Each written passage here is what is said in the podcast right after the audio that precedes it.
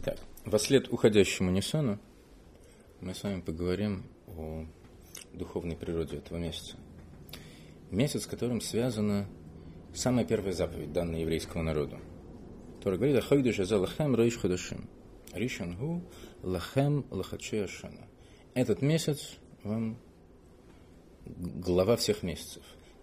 Будет, для, будет, будет вам первым из всех месяцев года весь порядок отсчета месяцев с этого момента, с момента провозглашения избрания еврейского народа, изменяется. Иногда вот картину соотношения а, месяцев и различных, так сказать, начал отсчета рисует следующим образом, что вот а, Тора называет Нисан первым месяцем, но мы, тем не менее, начало года отсчитываем с месяца, с месяца Тишрей. Да? То есть у нас эм, день сотворения человека является началом года, Рожа. Вот это вот «но», оно на самом деле не совсем верно задает, э, задает тон, передает э, картину. Потому что изначально по сотворению первым, первым месяцем был именно, именно Тишрей как написано, как написано в Мидреше, когда Всевышний выбрал этот мир, избрал этот мир, он установил начало, начало месяцев. И, в общем-то, начало отсчета времени ведется с момента сотворения. Когда Всевышний избрал Якова и его, потом, и его потомков, то есть избрал еврейский народ, он установил началом всех месяцев месяц Ниссан. То есть порядок счета времени изменился очередной переворот произошел, произошел в мироздании, подобно тому, как э, первый произошел с, с того момента, как этот мир был, вот, вот картина раз, раз, сотворения и развития была установлена таким вот образом, значит, выбрал э, этот мир после разрушения мира, мира хаоса, э, был установлен мир, так называемый мир тикун, мир, мир исправления, и в нем был вот обустроен следующий порядок отсчета, отсчета времени, различные уровни, уровни цикличности времени и так далее. Затем с момента избрания еврейского, еврейского народа был подключен как бы некий иной механизм отсчета, как бы э, духовные процессы до поры до времени не задействованные были, были включены в действие. Не значит, что их, их вообще не было, потому что на самом деле первичность Ниссана, она тоже не явилась новостью по крайней мере, полной, абсолютной новостью. Не случайно в Талмуде есть спор а, а, в отношении того, когда, все, когда, когда произошло сотворение мира. Тишри ли является первым месяцем по сотворению или Нисан? Или, Нисан, или, или мир был сотворен накануне Нисана? Помните, мы с вами как-то обсуждали. Есть два мнения.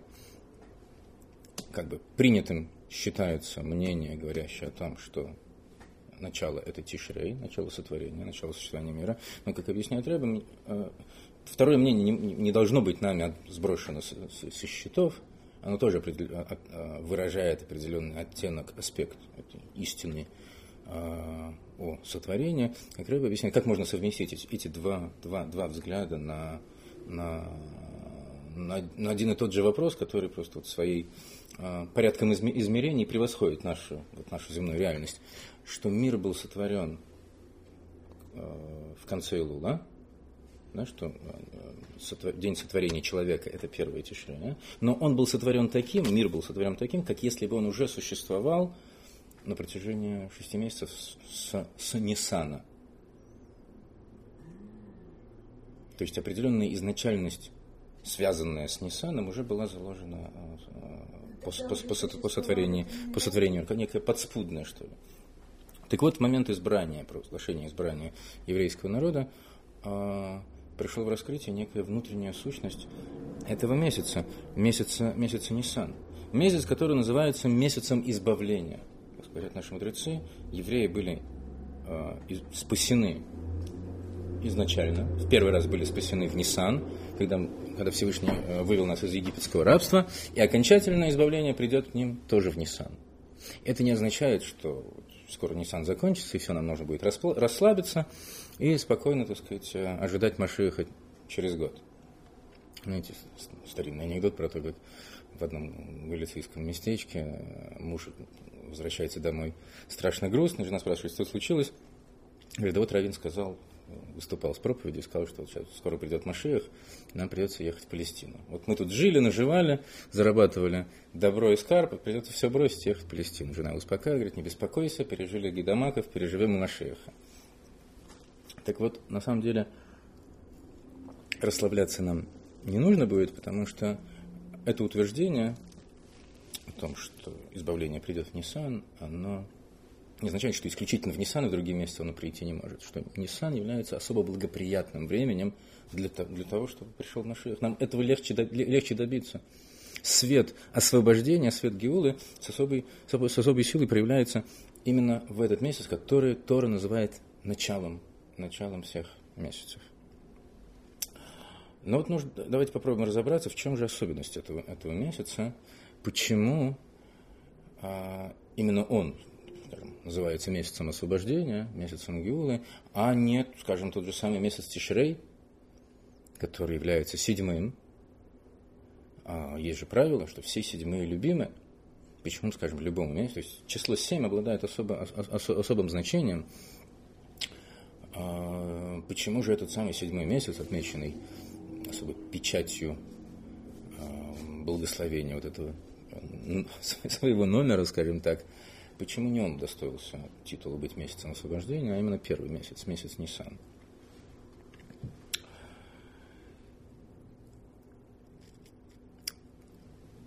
Так вот, чтобы, чтобы понять это, нужно проанализировать вначале само понятие Геулы.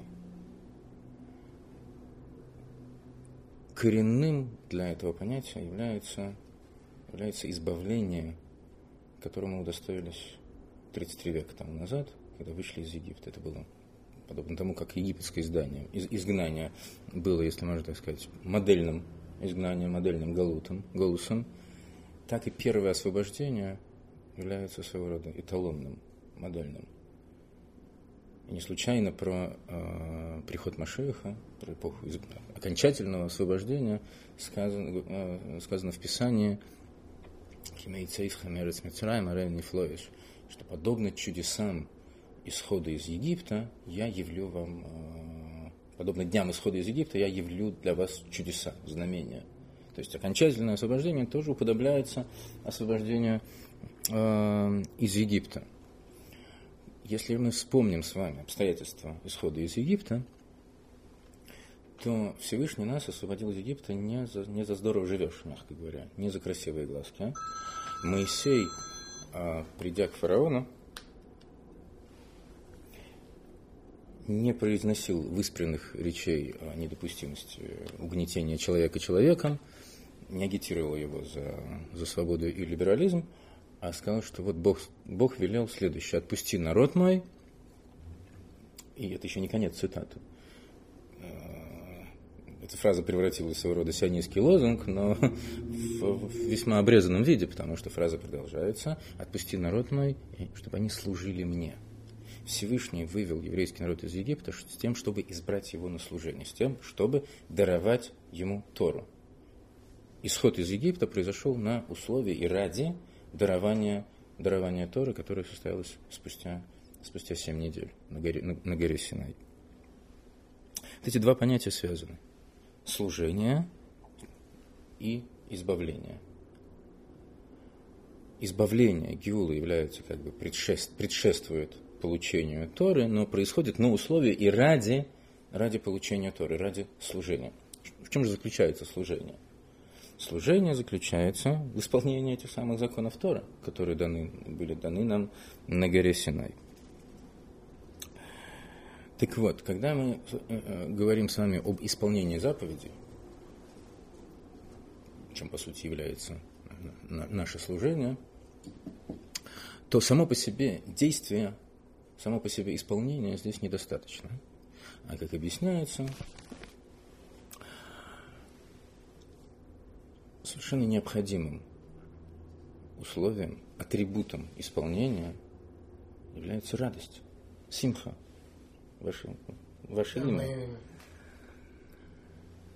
Настолько, что это, в принципе, на самом деле, э, э, является требованием к исполнению заповедей. Не просто пожеланием, там, рекомендацией, как сказать, с точки зрения того, что вот, а, человек, преисполненный оптимизм, он как бы пашет э, гораздо активнее.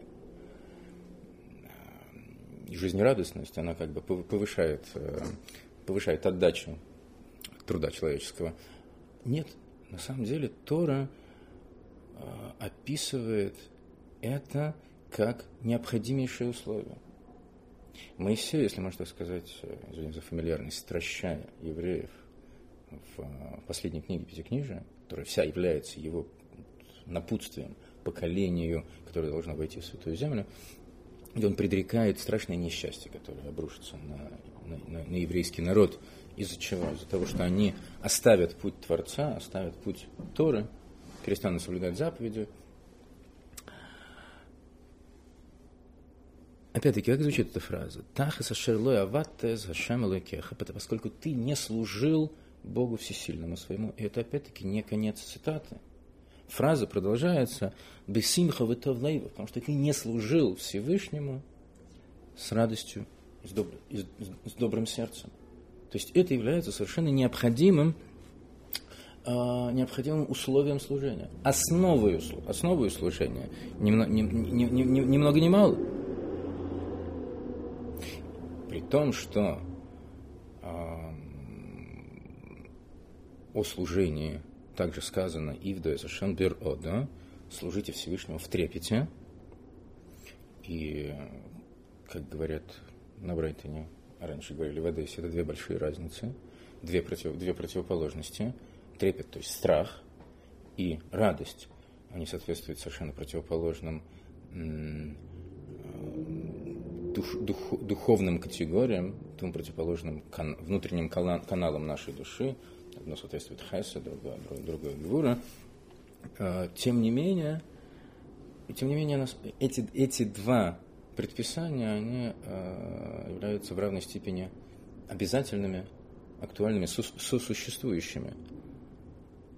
Другое дело, что то есть, ну, ну, нужен и страх, и трепет в служении Всевышнему, нужна также симха и радость. При этом страх и трепет должны быть сокрыто у человека, должно быть внутри. А симха – это то, то что должен, чем, чем он должен быть пронизан весь, весь насквозь, и с него просто это должно капать. Переполнять, переполнять его должна, должна, должна радость. В этом идея радости, она, она, она раскрывается. Человек распахивается. Трепет же, страх пред, пред Всевышним должен быть внутри, внутри человека, как мы говорим в начале утренней молитвы. Лавилам Егеодам Ерейшимаем. Человек должен скрытным образом быть богобоязным. Потому что когда богобоязненность человека как сказать, а, происходит а, показательным образом, то это скорее свидетельствует об, об, обратном, об, об обратном качестве человека. Но давайте вот эти два, э, рассмотрим соотношение этих, этих, двух, этих двух вопросов. О необходимости и того, и другого. Потому что многими, на самом деле, необходимость радости принимается с радостью, принимается на ура. Э, что Всевышнему нужно служить с любовью и радостью. Ну, это как бы э, смежные, смежные области. И то, и другое соответствует хесед. А вот зачем его бояться нужно, э, не все понимают. Если он хороший, чего, чего, чего его бояться? На самом деле, когда мы говорим о богобоязненности, о трепете пред Всевышним, то речь не, речь не идет именно о страхе, пред, как, боязнь чего-то ужасного, какой-то угрозы, страх перед наказанием. Эм, это очень низкий страх. На самом деле лучше, лучше, чтобы у человека был хотя бы такой страх, страх перед наказанием, это его будет удерживать от, от, от, от совершения, совершения ненужных поступков, ошибок. Но а, суть трепета, она не, этим не исчерпывается.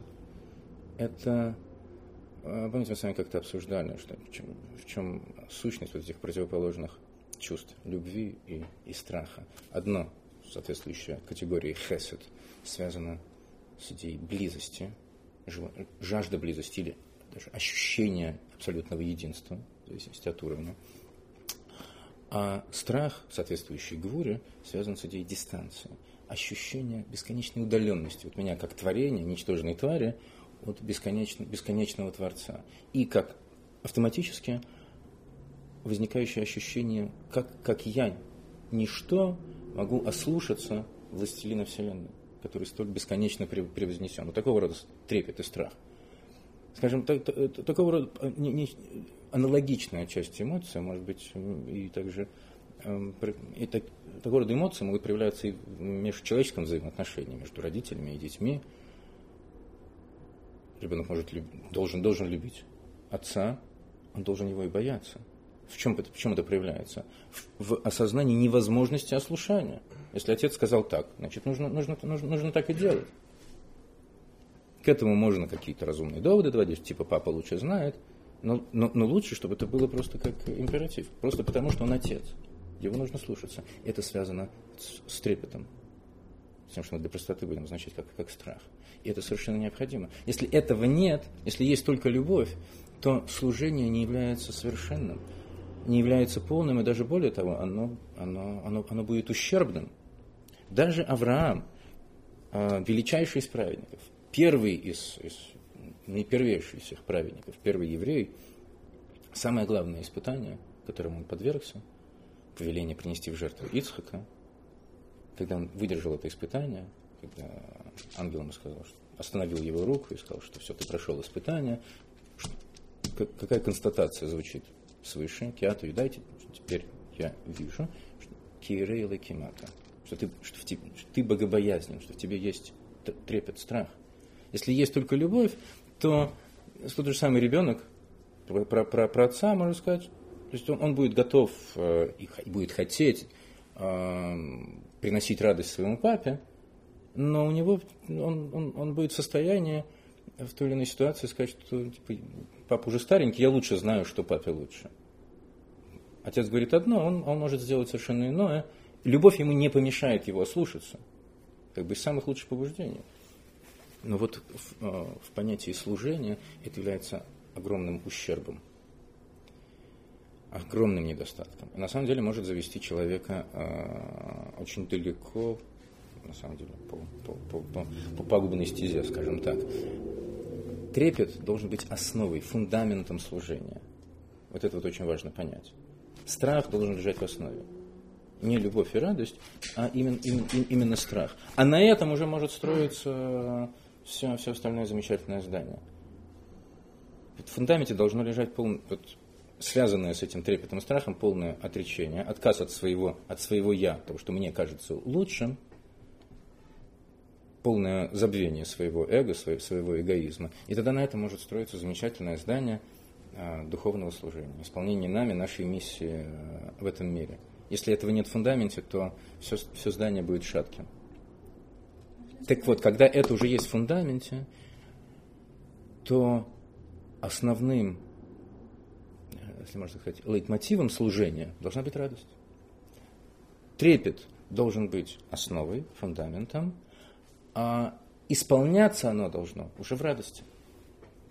И как мы с вами сказали, что вот этот трепет, который лежит в основе, он где-то в глубине, внутри, он, он, он скрыт, он не на показ.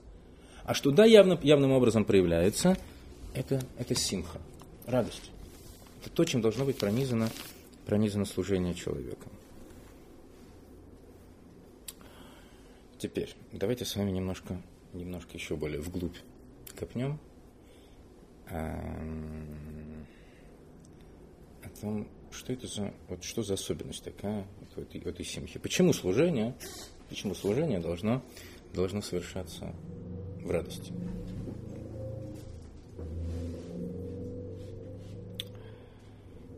Мы как-то с вами уже обсуждали, что идея исполнения заповеди – это привлечение божественного света в этот мир. Привлечение света во всю систему сферот, каналов трансформации божественного света, благодаря которой все мироздание поддерживается в существовании, и привлечение того света, который на самом деле видоизменяет всю природу мироздания, готовит а, весь мир к тому раскрытию самой сущности Творца, которая произойдет, когда, когда придет Машех. Это все совершается благодаря тому, что мы исполняем мецвод. То есть идея раскрытия. Поэтому совершаться эти вот эти вот акты служения, заповеди, назначение которых привести, привести свет в раскрытие, должны совершаться без симха, в радости, потому что в этом сущность радости, раскрытия. Понимаете, образ свершения этих, этих, э, этих, этих, этих заповедей должен э, полностью соответствовать сущности этих, этих действий. Противном случае это будет все равно, что, не знаю, поздравлять с днем рождения с прискорбным выражением э, на лице. Или наоборот, хохоча выражать свое соболезнование. То, как мы исполняем действия, характер исполнения должен соответствовать сущности того, чем, чем мы занимаемся. Понимаете, да? На более глубоком уровне это можно описать э, следующим образом. Как написано в Зогар, общая идея, э, обобщенная, если можно так сказать, сущность э, заповедей, это ласкона роза дешмая для, для исправления небесной тайны. Вот так вот Зогар это объясняется. Роза дешмая, тайна небес – Небесная тайна. Что такое небесная тайна? А, таким вот э, цветастым термином об, роз – это тайна. Роза – это, э, это арамейский язык, в нем окончание адов соответствует определенному артиклю. То есть слово практически то же самое, но э, по-арамейски звучит несколько, несколько иначе. Так вот, идея Роза Дешмая этим обозначается не что иное, как имя Гавайи. Имя Гавайя – это тетраграмматон, четырехбуквенное имя Всевышнего. Существует семь высших имен Творца, имен особой святости, которые, будучи написаны, не должны, не, не, не, не должны стираться – то есть обладают особым, а, особым, скажем так, священством, священностью. Эти имена соответствуют высшим сферот, каналам трансформации божественного света. Каждый, каждый, из, из, каждый из этих сферот э, обладает определенной внутренней жизненностью. То есть помимо того, что они являются каналами трансформации света, то есть свет в них облегается, их существование тоже задается как, как некая самостоятельная сущность. То есть они существуют не, не просто как вместилище света и все, нет света, нет и их.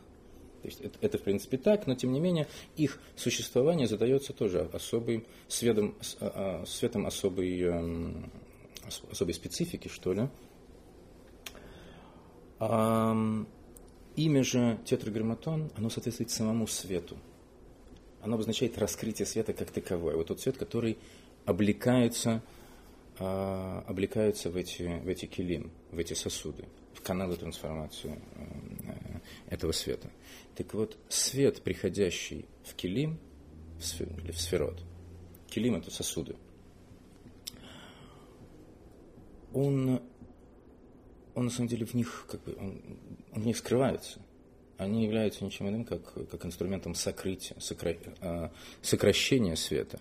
А, не только за счет их а, самого их трансформационной функции происходит сокрытие, свет в них уже приходит, облекается в них, уже, уже будучи сокращенным. Он в состоянии э, облечься в эти каналы, прийти в этот сосуд а, а, лишь постольку поскольку, что он уже находится, находится в сокращении. То есть имя Гавайя, соответствующее свету как таковому, оно на уровне сферот, а, мы говорим о высшем из миров, мире Ацилус, оно уже, оно уже сокрыто в определенной степени. Именно поэтому оно, оно называется словом роз, тайна. Что такое, что такое тайна? Нечто, нечто сокрытое. Поэтому он обозначает этим, этим словом, что, -то, что в, в, на уровне облекания сосуды э, сферот мира Ацилус, оно уже сокрыто. И в этом заключается на самом деле назначение сферот, о, извините, назначение мецвод, идея исполнения заповедей, заповеди Торы. Мы в этом, исполняя заповеди, э, исправляем согласно выражению Зовар, идея сферот заключается в исправлении тайны, а, небес, небесной тайны. Что это значит? Что благодаря нашим заповедям происходит раскрытие этого света. То есть свет а, приводится ситуация такая, что этот свет облекается в сосуды, должен облекаться в сосуды не, без, без сокрытия. То есть, чтобы свет, приходящий из сосуда, был, был, был, был, был, раскрывался в них. Чтобы не было этого сокрытия. Понимаете? И речь идет на самом деле. Чтобы эти сосуды были настолько очищены, хотя мы говорим исправление, исправление высшей тайны, то есть, казалось бы, то есть исправление имени Гавая, на самом деле не столько исправление самого имени, исправление в той ситуации, при котором имя, имя скрывается – то есть сосуды тем самым очищаются настолько, что они оказываются, должны оказаться в состоянии воспринять этот свет таким, какой он есть, не сокрытым. И на самом деле это имеет отношение не только к высшему из миров миру Ацилус. Окончательная идея а, заключается в том, чтобы этот свет, так, таким, какой он есть, приходил в раскрытие и, и на уровне следующих миров, вплоть до нашего мира. На самом деле это является главным, чтобы в нашем материальном мире божественный свет раскрывался явным образом, а не так, как сейчас, когда а, мы очевидным образом присутствие Творца в этом, в этом мире, а, в этом мире не, не ощущаем. И этот вопрос можно, говоря по-горбачевски, углубить еще больше – и сказать, что здесь все не ограничивается лишь, лишь миром Ацилус, потому что выделяется на самом деле два аспекта имени Гавая. Гавая Делейла, Гавая Делесата. Высшее имя Гавая и низшее имя Гавая. Низшее имеет отношение к свету, который, а, может быть, превыше самих сферот, но он имеет отношение к тому, чтобы раскрыться в них, чтобы прийти в них и быть сокращенным. А имя Гавая Делейла высшее имя Гавая – это отношение к тому свету, который вообще не имеет отношения к, к, к, к раскрытию сферот. К свету, который, который а, соответствует уровню еще до первичного цимцума даже, до первичного сокращения света, с которого все это, все это удовольствие и, и началось, которое сделало возможным весь процесс сотворения, сотворения мира. Так вот, исполнение нами заповедей – исполнение нами заповедей приводит к раскрытию вот этого аж самого наивысшего. Такое исправление высшей тайны, что вот этот свет, который даже выше цимцума, предшествует цимцуму, чтобы он пришел в раскрытие не только, не только что на уровнях следующих за, за цимцумом, но в нашем материальном мире. Сам Бог, сама его, сама его сущность, чтобы раскрылась в этом материальном мире. Ни много ни мало именно этого мы с вами добиваемся нашей кропотливой работой по исполнению заповедей Тора на протяжении вот уже 33 веков. Совсем немножко осталось. Так вот, поскольку весь этот процесс, прохождение процесса связан с преодолением препятствий, эти самые сферот, в которые облекается свет, которыми он сокращается, через, проходя через которые он трансформируется, как бы некая, это некая система превращения бесконечного в, ограни, в ограниченного, в ограниченное. Это необходимо для существования мира, для, для изначального его сотворения и для дальнейшего существования, но это противоречит конечной цели. Потому что конечная цель заключается в окончательном, в, в, а, в, в, в безоговорочном раскрытии света. Значит, для того, чтобы произошло, вот это произошло, необходимы те ограничения, которые на начальном этапе, на, на текущем этапе а, исполняют свою функцию – создания и поддержания существования. Тем не менее, в конечном итоге эти ограничения должны быть преодолены, эти барьеры должны быть пробиты, прорваны, уничтожены. И в этом сила симхи, сила радости. Закон есть такой закон природы, Всевышним установленный. Симха поирец гедер, что симха пробивает, пробивает преграды. Вот в этом, в этом природа симхи. И поэтому наши действия по превращению мироздания, так сказать, в жилище Творца, в то место, где э, сущность Творца будет раскрываться явным образом, эти действия должны совершаться с радостью. С радостью и весельем. Теперь, задача вроде бы ясна. Что делать более-менее понятно? Радоваться. Вопрос может возникнуть как? Как при жизни, такой, как нам, как нам радоваться? Как нам вот исполнять эти заповеди? Не просто сказать, а тут хорошо, их, хорошо бы их просто исполнять, так сказать, э, некоторые, так сказать, влачатся нож своего еврейства, так сказать, никуда от этого не деться, значит, придется, придется пахать, сколько уж там отпущено. Нет, надо радоваться. Ну, давайте радоваться. Как? Вот как, как это в себе, э, в себе раскрыть?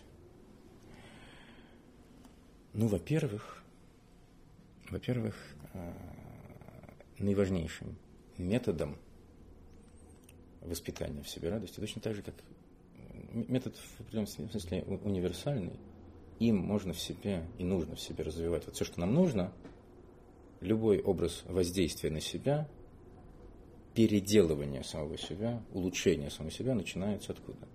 Начинается вот отсюда. С, с, один из вот одного моего знакомого в Москве лет 20 назад была рок-группа, называлась «Чердак офицера». Так вот, э, процесс начинается с чердака, с нашего, с, с нашего, с нашего разума. То есть сначала человек должен прийти к осознанию и буквально а, вот пронизать себя этим осознанием. Вот засадить себя за, за, за, за изучение этого вопроса, выработать в себе стойкое и постоянное понимание исключительнейшей важности – а, того, что такое, что такое симха, что такое радость. То есть сначала нужно понять, насколько это важно радоваться. Какова, какова сила этой эмоции, каково ее значение. А, тут может, могут быть на самом деле различные методы, пути изучения. Столько книг написано, объясняющих важность, важность, важность радости, мистическую силу радости в Кабале, например, вот выводится из, а, из слов Торы а, «Ават тезава элакеха бессимха втув лаевев миров коль». Служи Всевышнему в радости и в добром сердце, в, от, от, ну, буквально можно перевести, от, от избытка всего. Вот эти слова избыток всего, все указывает, все опять-таки соотносится с другим посохом, кихол башамаем варец, все в небесах и на земле, небеса и земля обозначают высший Ганейден и низший Ганейден. Верхний рай и низший рай. Соответствующие мирам э, Брии, Брии и Цира. Так вот, Симха, мы видим хронологическую последовательность слов в этом, в этом посоке, она выше, выше, чем уровни э, не просто Ганейден даже, а высшего, высшего Ганейдена. Поскольку то, что раскрывается э, в, в раю для наших душ, это не просто, это, скажем, в чем суть, в чем суть наслаждения души, которое она получает в Ганейдене? Она наслаждается свет, божественным светом, который раскрывается, раскрывается в раю. От постижения этого света, от приобщения к нему она получает э, наслаждение. Но на самом деле сам свет не раскрывается в Ганейдене. Раскрывается лишь его отцвет. И даже не просто отцвет, а отцвет от цвета раскрывается в Ганейдене.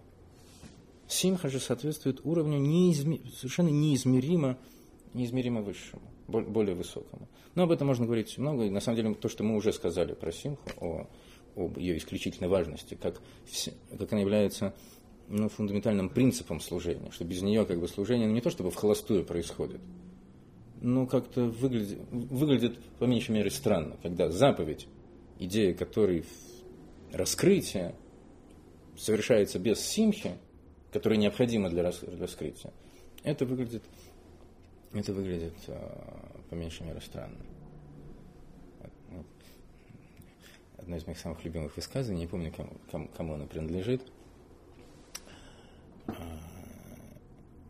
что мрачное выражение на лице живого человека столь же глупо, как улыбка на лице мертвеца. Вот это очень важная, очень важная идея для нас. Пока мы живы, у нас есть, мы должны радоваться. Не просто, не, про, не просто радоваться жизни, потому что жизнь нам, жизнь нам дана для, для работы, для того, чтобы исполнить свою миссию в этом мире. И оказывается, для того, чтобы должным образом исполнить эту, эту, эту миссию, исполнить волю Всевышнего, нам необходимо это делать, делать с радостью. Ну, осознать это, безусловно, важно, и, может быть, даже относительно несложно, но этим все не исчерпывается, поскольку радость не должна оставаться на уровне лишь разума, то есть осознание необходимости радости. Очень, очень, часто мы осознаем важность каких-то каких вопросов, каких-то идей, но вот дальше нашего, нашей черепной коробки э, это, это, это не уходит. Потому что необходимо это осознание привести, опять-таки, в раскрытие на уровне сердца. Почему необходимо привести в раскрытие на уровне сердца? Потому что это является залогом того, что концепция, осознаваемая нами а, на, уровне разума, найдет будет реализовано в действии. Потому что путь к реализации от осознания концепции лежит именно через, через прочувствование, через, через ощущение, через, через чувство. Точно так же здесь осознание необходимости и исключительной важности, радости должно дойти, дойти, дойти до сердца. А для этого требуется определенная сила. Потому что между, между уровнем интеллекта и уровнем чувства, эмоций – существует эм, некий барьер, некая перемычка. Между нашим мозгом и нашим сердцем находится весьма зауженное место. И не случайно мы это столь явно наблюдаем в нашей анатомии. Существует так называемое, в Кабале это, это называется таким витиеватым термином, три царедворца фараона, три министра фараона. Помните, у, у библейского фараона было три царедворца. Один, три министра. Один э, Сара Машкин, виночерпий, другой э, министр, э, глава, глава пекарей и глава, там по-разному переводят, либо поваров, либо, либо палачей. Кому, кому как больше нравится. Так вот эти три министра соответствуют трем каналам, которые проходят в этом зауженном месте, а именно трахея, пищевод и вот те, те, те, те жилы, вены, а, что называется, вридем, которые находятся в шее. Потому что не случайно это место, соединяющее нашу голову с телом, оно зауженное. Потому что в этом, вот в этом, а, в этом а, специфика сотворения, вернее, даже не сотворения, по, согласно основному принципу сотворения человеком, как, как а, царь Соломон выражает это словами «Аса заодам йошер», по, прямому, по простому, как человек сотворен, принципиальная схема, что ли, об устройстве человека, это разум, сердце, и это трансформируется в действие. Однако, а, при окончательном оформлении у нас появляется между разумом и сердцем появляется зауженность. Вот эти три министра фараона – эти три э, этих канала, проходящие через, через, через нашу шею, они соответствуют неким трем основным э, моментам вожделения, что ли, физического, плотского вожделения, там, страсть к еде и так далее, э, которые, благодаря которым сигнал от, от разума не доходит э, с непосредственной легкостью, напрямую не доходит, не доходит до нашего сердца. В силу того, что ну, как бы вносятся помехи. Из-за этой зауженности, так сказать, возникает, возникает барьер между, между осознанием важности какой-то идеи, то есть э, э, интеллектуальным пробуждением и пробуждением эмоциональным от, от чего-то духовного. Вот эти вот физические вожделения, насла... Э, страсть, э, желание к физическому наслаждению мешает человеку проникнуться наслажд... наслаждением духовным. Так что способствует преодолению этих барьеров? Благодаря чему радость от концепции осознаваемой может трансформироваться, вопреки этим барьерам, трансформироваться в радость, наполняющую сердце, благодаря то, что называется койл тойра. Опять-таки благодаря Торы. У нас цикл замыкается. В каком смысле голос, в каком смысле Тору? Благодаря голосу Торы, благодаря изучению Торы, благодаря э, тому, что человек полностью соединяется с э, Торой, изуч, изучаемой им. Не случайно существует э, традиция во время изучения Торы читать текст вслух чтобы все естество человека было задействовано в этом процессе. Не только разум, который, который, который постигает, но и, но, его, но и органы его тела, реч, в данном случае речевые органы, а, мышцы, когда он раскачивается в такт произносимого, произносимого текста, чтобы он весь был охвачен звуком Торы. Когда э, в Писании описывается дарование Торы, то атрибутом дарования Торы является голос, звук, а, силой не уменьшающейся, который распространялся на, бесконечное расстояние, не, не, а, не изменяя своей, своей интенсивности. Это, был, это не, были акустические колебания сказать, а, воздуха, атмосферы. Особый голос Торы, даруемый еврейскому народу. Так вот этот голос, мы в определенном смысле мы его воспроизводим, произнося нашим простым человеческим голосом произнося слова Торы во время, во время изучения. Определенную мощь голоса Торы мы да активизируем. И эта мощь Торы, изучаемой нами, способствует преодолению вот этих барьеров, которые наше животное, физическое естество ставит на пути между, между хорошими, э, благими истинами, которые мы осознаем на уровне мозга, и тем сердцем, в котором, в котором эти, эти, эти идеи должны проявляться в виде чувств, которые ведут к реализации.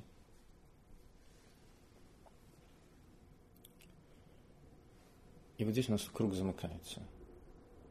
Симха на Торе, Тора на Симхе, и мы, мы с вами понимаем, каким образом, каким образом Тора явилась условием избавления, Гиула. Для того, чтобы произошел прорыв, для того, чтобы евреи вырвались из-под власти фара, фараона, это могло произойти именно на условии последующего, последующего дарования Тора.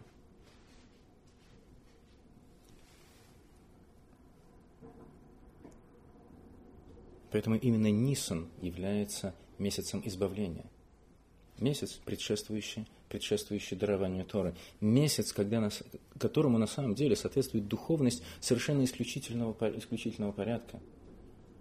Мы, мы в самом начале задали вопрос, почему не Тишри, месяц Геула? Он все-таки седьмой, любимый. В том-то и дело, что в, седьмой, в этот самый седьмой месяц, месяц Тишри, мы с вами празднуем сотворение мира – то есть речь идет о раскрытии божественного света, который имеет отношение к трансформации, к сокращению, к облеканию в сосуды сферот и так далее. То есть к свету уже, уже несущему на себе определенный отпечаток ограниченности, какой-то лимитированности. Свет месяца Нисан совершенно несопоставим по уровню со светом месяца, месяца Тишри. Это свет абсолютно, который превыше, превыше каких-либо превыше каких-либо ограничений. Поскольку речь идет, как мы с вами сказали, речь идет о привлечении света, который выше миров. В этом суть и дарование Торы, и в этом духовная сущность э, месяца Нисан. При том, что есть, э, опять-таки, э, тех же мудрецов, есть спор в Талмуде, какой месяц таки да, является месяцем Геулы. Тем не менее, основным является мнение о том, что это месяц Нисан. Тем более, что первая Геула, первое избавление произошло в Нисан, с этим, с этим, так сказать, никто не спорит. Есть несколько параметров, по которым месяц Нисан превосходит месяц Тишри. Помимо того, что мы с вами уже сказали. Во-первых, Месяц Нисан соответствует сфере Хесед, милосердия, раскрытия. Месяц Тишри соответствует сфере Гвура, строгость, сокрытия. Месяц Тишри – это месяц суда. Суд – это и есть проявление, проявление категории Гвура. Кроме того, мы с вами сказали, что э, почему мы месяц Тишри выставляем в качестве возможного конкурента месяцу Нисан? Что он седьмой. все седьмые любимы, да? Он седьмой, потому что мы его отсчит, потому что мы начинаем отсчет от месяца, месяца Нисан. Он первый, в этом смысле он первичен. Он обладает преимуществом. Тот седьмой лишь только потому, что мы начинаем отсчет с него, с первого. И еще одна есть, одна, а, одна особенность, а, интересный нюанс у месяца Нисан. Сколько у нас всего месяцев? 12. На что это похоже? Чего у нас еще 12? Я скажу, каких, каких, каких еще временных сегментов у нас 12? Часов. Дневных часов. Да, помните, мы, мы делим э, время суток на, два, на, на две части. Время дневное, время ночное. Они, они не всегда обладают одинаковой продолжительностью. Это не всегда половина суток, только два раза в году. Так вот, эти два промежутка делятся на 12 сегментов. Дневные часы и ночные часы. Почему таким образом они, а, а, они делятся? Часы это ну, когда люди стоят, работают. Хорошо, почему их 12? Почему мы делим протяженность дня на 12 сегментов? Хорошо. Ну, полдня ты работаешь и делаешь то, что надо. Вы имеете в виду, что нам, нам, нам удобнее, как бы удобнее отсчитывать время, деля его на какие-то единицы. Почему именно 12? Это, это непроизвольно, это не случайно эти 12 временных сегментов, мы с вами как-то обсуждали уже это, да. они соответствуют комбинациям букв имени Гавая, тетраграмматона. Четыре. У нас четыре буквы, две из них э, совпадающие, два буквы гей. Ну, на, на, на самом деле это некое упрощение, но чтобы, чтобы, чтобы э, безболезненно свести это к математике, опишем это так. Получается 12 12 э, комбинаций. То есть каждый из часов дня соответствует некой комбинации букв тетраграмматона. Вот этого имени, высшего имени Всевышнего, которое, собственно говоря, и обозначает идею раскрытия света, соответствует, соответствует несению света как таковому. Оно, сами буквы, из которого оно строится, являются неким графическим кодом самой идеи раскрытия. Первая буква Юд, точка, затем буква Гей, трехмерное раскрытие того, что сокрыто в этой изначальной точке. Третья буква Вав, а, такая интерфейсная буква, канал распространения с тем, чтобы затем это опять раскрылось уже на уровне получающего, на уровне следующего уровня, чему соответствует опять-таки буква Гей. Сама идея раскрытия. Так вот, месяц Нисан, поскольку он первый, ему соответствует не просто какая-то комбинация, а само имя как таковое, вот изначальный порядок этих букв имени, имени Гавая. То есть раскрытие в самом абсолютном смысле этого слова. Аналогичным образом первому из часов дня соответствует эта же самая комбинация. Не случайно говорят, э, кто рано встает, тому, Бог подает. Первые, э, первый час, первый послерассветный час является самым благоприятным. Это время раскрытия высшей милости. Поэтому лучше всего сразу после, после восхода солнца. Одна 1 двенадцатая, первый, пер, первый 1 двенадцатый сегмент дневного времени дня после восхода солнца. Это самое лучшее время, чтобы обратиться ко Всевышнему и с, с молитвой. Это только дневные и, часы разделяются по буквам? Э, ночным часам соответствует э, комбинация букв другого, другого имени. Потому что идея раскрытия, она, она проявляется именно в дневное время. В ночное время проявляется идея не столько раскрытия, ну, скажем так, опосредованного, что ли, раскрытия активизируются, наоборот, механизмы сокрытия, сжатия, поэтому, поэтому ночью темно. А, так вот, месяцу Ниссан соответствует раскрытие как таковое, самое сущностное, самое сильное раскрытие. Именно поэтому этот месяц является месяцем избавления, самым благоприятным временем для того, чтобы раскрылся Машех. Ну что же, Всевышний остается еще в запасе несколько дней. Будем надеяться, что он уложится –